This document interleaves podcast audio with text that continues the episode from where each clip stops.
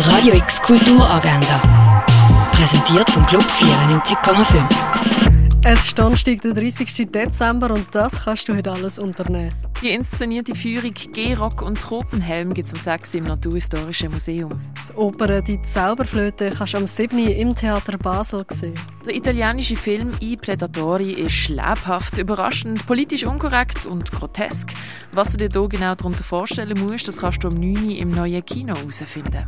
Transcendent Electronic Vibes gibt's mit rein Frame ab dem 9. Uhr in der Cargo Bar. Im Club sorgt Ruff für gute Vibes und im Hinterzimmer wird's wild und elektronisch mit Cirillo, das ab dem 11 Uhr im Balz. Pictorial Spaces siehst du im Kunsthaus Baselland. Regionale 22, Instabil 2, das Experiment der Beweis, siehst du im Ausstellungsraum Klingenthal.